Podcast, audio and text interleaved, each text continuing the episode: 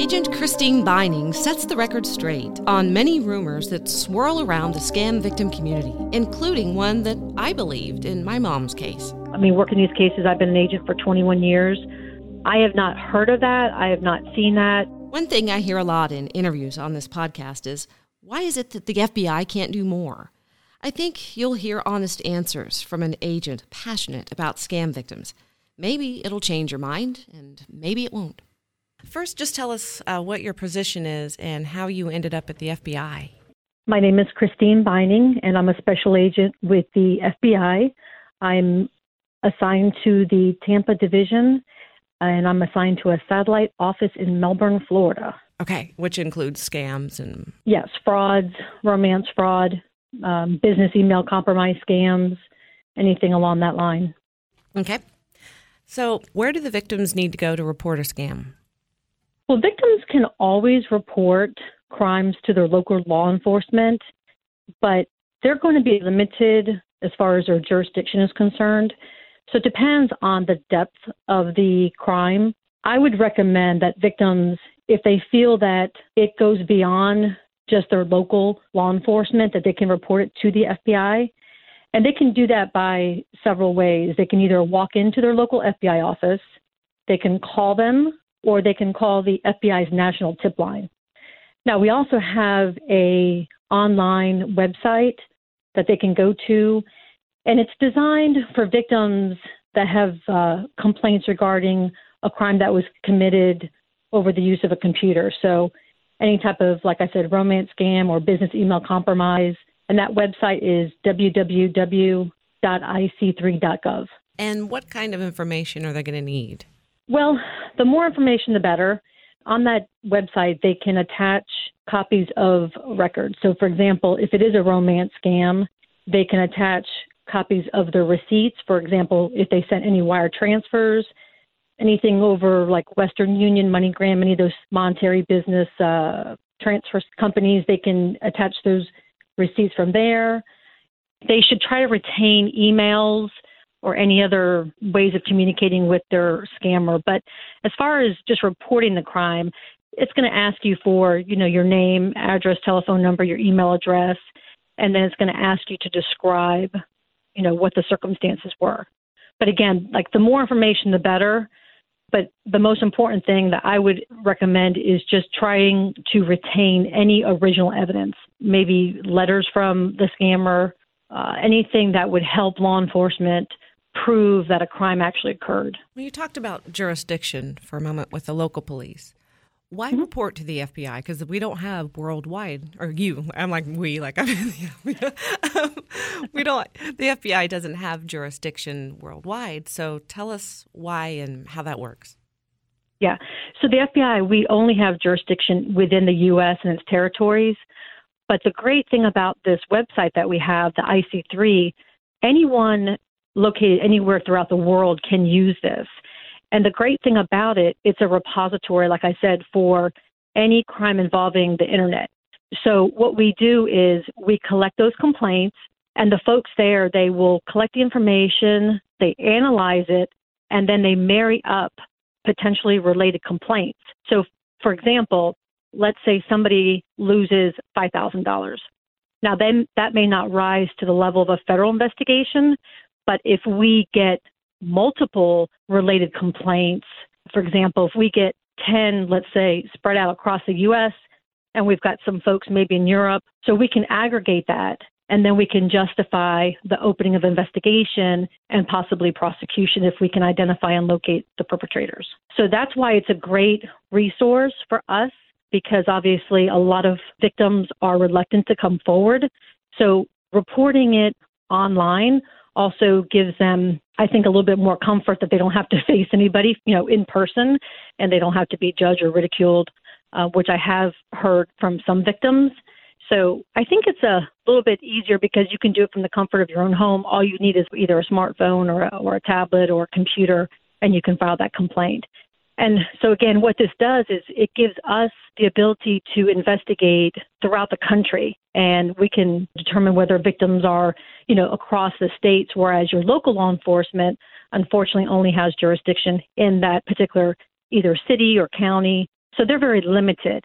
And oftentimes they're not able to help the victims. So they'll either refer them to us or they'll just close that complaint with no further action. And in addition to that, the FBI does work with some foreign governments and we can share information and assist each other with those investigations. So we have been involved with some investigations involving some organized crime groups in Africa and worked with the Nigerian government before to help bring some of these people to justice. Victims are going to love to hear that. That's one of the questions they were asking me is if you guys were ever in contact with the governments and police officers in Nigeria. Yes, absolutely. And we've had some successes. Those successes um, you could probably find online looking for news reports. And I'm happy to report that they do cooperate with us. And it's not necessarily a quick process, but it is a process nonetheless. And people have been brought to justice through that mechanism. What about victims are always trying to find the real identity of their scammer? Is that something they can do? And is that something you even recommend? I would not personally recommend that. Oftentimes, we have tools and resources at our disposal that a victim wouldn't. And then you know, they may inadvertently do something that may compromise an investigation. So if a victim does come forward to report a potential crime, they just need to provide what information they have collected um, during their relationship with this individual. And once they turn it over to us, they just, um, at that point, need to trust in law enforcement that we're going to do our job. And um, we pretty much don't want them to let anyone know that investigation is ongoing, but we also don't want them to interfere unless it, of course, is by our direction. And let's clear up a couple rumors here. One of the rumors is that the FBI will only investigate if the victim was scammed out of $10,000. Is that true? No, it's not. We do have to report to the federal prosecutor's office. And as any, you know, agency, uh, we are limited in our resources. So they will generally only take the most egregious types of cases. But like I said earlier, one victim may have only lost 10,000, but I may find, you know, 30 other victims and collectively we can get that loss figure up to justify an investigation and prosecution. So there is no real magic number and it also depends on where that victim is located. So for example, where I'm located now, I mean it's a small town or city if you will, so we may not have those types of cases with those really large losses. So our prosecutive body may be able to take cases that are less of a loss as opposed to maybe LA, Miami, or Houston, those larger offices. They may be a little bit more restrained than we are here. But the loss amount shouldn't deter any victim. I would encourage anyone who feels that they may be a victim or know for sure that they're a victim and they've been defrauded, I would encourage them to report it. It's never too late. I mean, there are statute of limitations, but again, a lot of people don't know the laws surrounding particular crimes, and I would just always would recommend that they contact us and report it and let us determine, you know, what's a crime and what the statute is and the dollar amounts and so forth. So romance scams have been around for roughly 20 years from what I can see. I think it's just gaining more attention. And the more that victims report the information, more people are becoming aware of it. So it's really about education so we can prevent this crime from happening. So the more we talk about it, the more we remove that stigma attached to these victims. And I think the more comfortable they will be with coming forward. So it's not that the crime is new, it's just that people are talking about it more often now thankfully, there are victims who have that courage that will come forward and tell their stories because they are embarrassed and oftentimes humiliated. So, thankfully, we have those women and men actually who are able to come forward, share that story, share the information, which then in turn hopefully encourages other victims as well. So it's nothing new, and I'm sure that we will continue to see this as a crime problem. In fact, romance scams, according to our statistics, um, have the second largest losses worldwide, only second to the business email compromise scam. So this is a very lucrative crime, and it's definitely not going to go away. And do you see a certain type of people or person victimized, or does it run the gamut? Well, typically, what we see are women who are victimized more often, and it's typically over the age of 50. You know, women who are generally looking for love. So it could be someone that's widowed or someone divorced, but that's generally who is being targeted.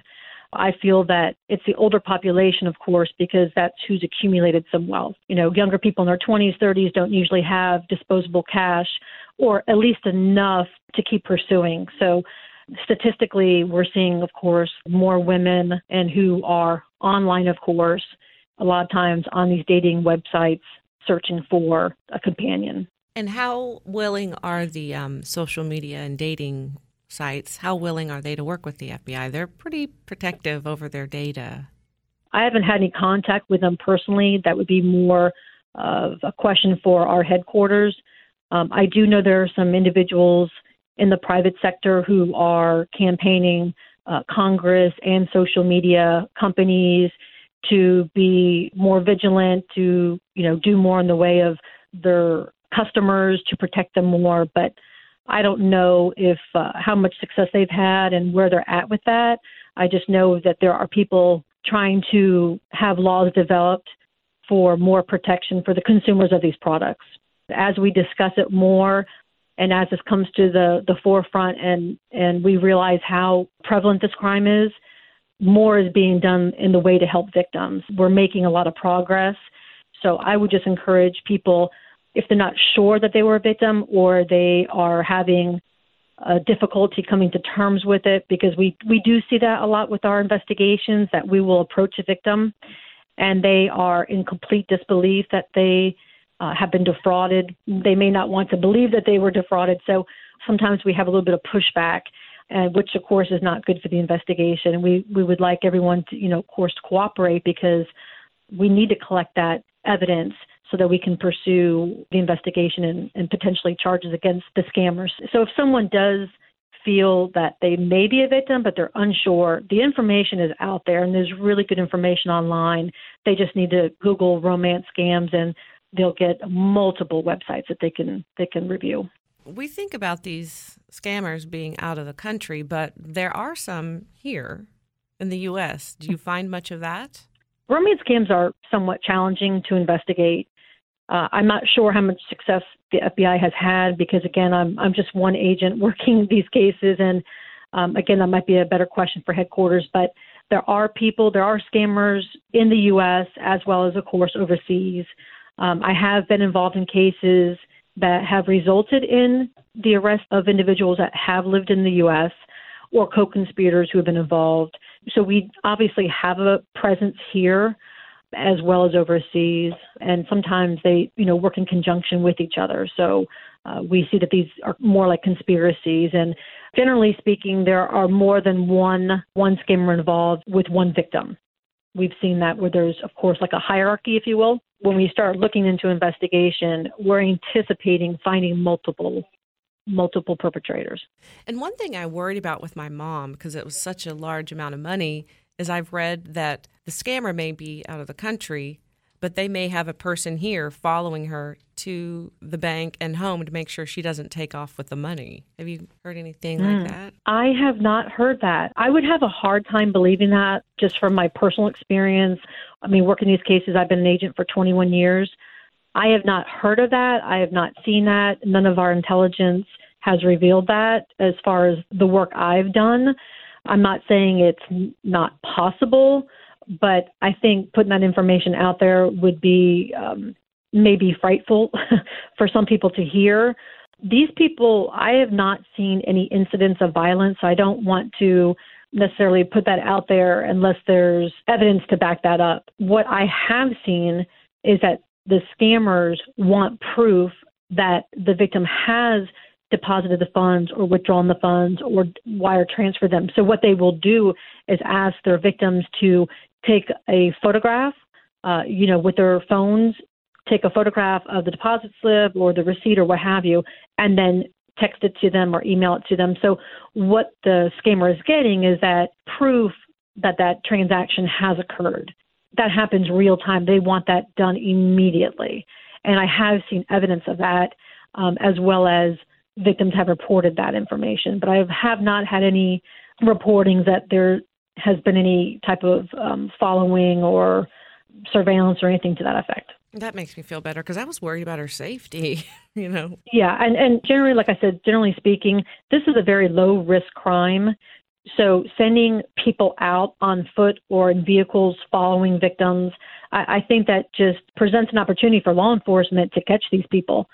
And it's not necessary because victims are compliant. They, you know, they very willingly send this money to the scammer. So I don't think it necessitates putting people on the ground, you know, putting bad guys on the ground to follow the victims. Another concern is the victims actually muling money. Have there been mm-hmm. a lot of prosecutions on that front as far as you've seen personally? I have not seen that, but the FBI, we are taking action uh, against the money mules. So I know that in South Florida, there's a large network of money mules, and there have been a lot of arrests in that jurisdiction. What we are doing is giving victims who unknowingly participate in money mule activity. We are notifying them, we're of course interviewing them, and then we're notifying them that they have been participating in money mule activity, that it is against the law, and we are giving them a letter which outlines that information, and they're being required to, you know, course, sign and date it. That goes into the file, and should they not cease and desist that activity, that could be used against them and we could prosecute them. Now, I've never seen where a victim continues to do so after we have admonished them. So that has not come to light.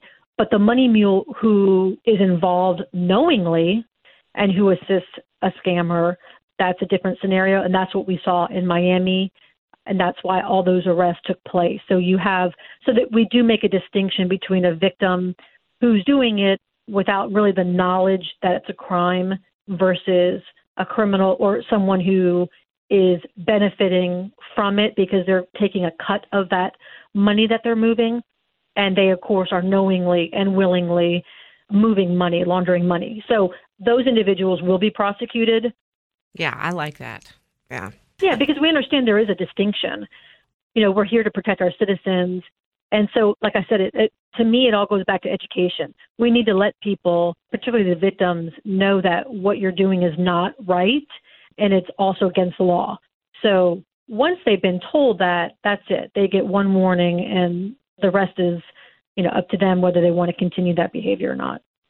I did do an interview uh, regarding a case I investigated in Houston when I worked there. I think it's a great story for a couple of reasons. This victim only came forward because her accountant discovered that she had lost almost $2 million.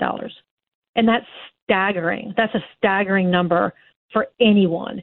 And she did not realize that she was part of a romance scam. So the fact is that somebody had to alert her to this. But I commend her for listening and taking the advice of her accountant and coming forward to report that because she was suicidal. This all came out and she realized what she had done.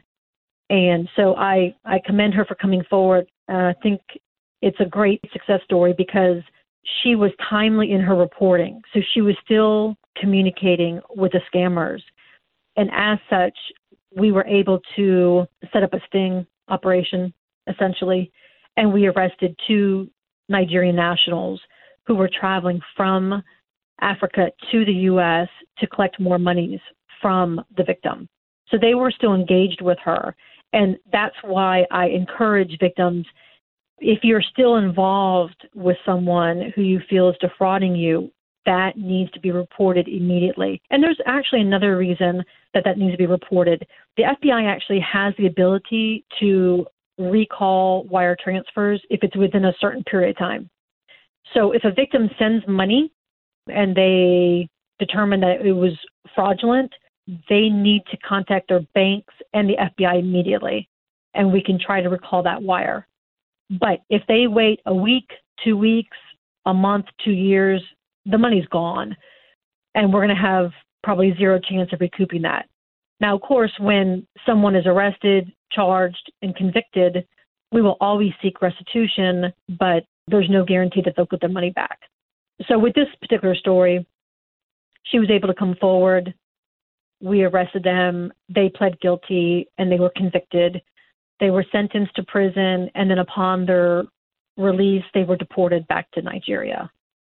So, unfortunately, the victim did not recoup her money, but there was justice. There was some justice for what happened, and she was able to get back on her feet with the uh, help of some support, some therapy. You know, she was able to put her life back together. And really, with her coming forward, this has opened up so many doors for me to get this information out to the public. To me, education is the best prevention. So if we talk about it, get rid of the stigma, and encourage people to come forward, we can help prevent other people from becoming victims. Since the interview with Agent Beining, I've been thinking a lot about the lack of response question. The number of victims is just so much greater than the number of agents. I mean, think about it. The FBI loves catching scumbags. That's what they do. Now, before the interview, I asked Facebook followers what questions they wanted me to ask. I had the page up during the interview so I could get to all of them. I'm quickly learning that Facebook is the most effective way of communicating with all of you, not more so than email or any other social media platform. So if there's something you'd like me to cover, post it there. Now, one question we didn't get to is the business question. A couple of listeners are starting businesses to stop scams before they happen. I asked Agent Beining if there's a contact person at the FBI to handle those questions. It's really not her area, so she says the best way to get started is with public affairs, and they can direct you to the right department. Until next time, Scammer Warriors.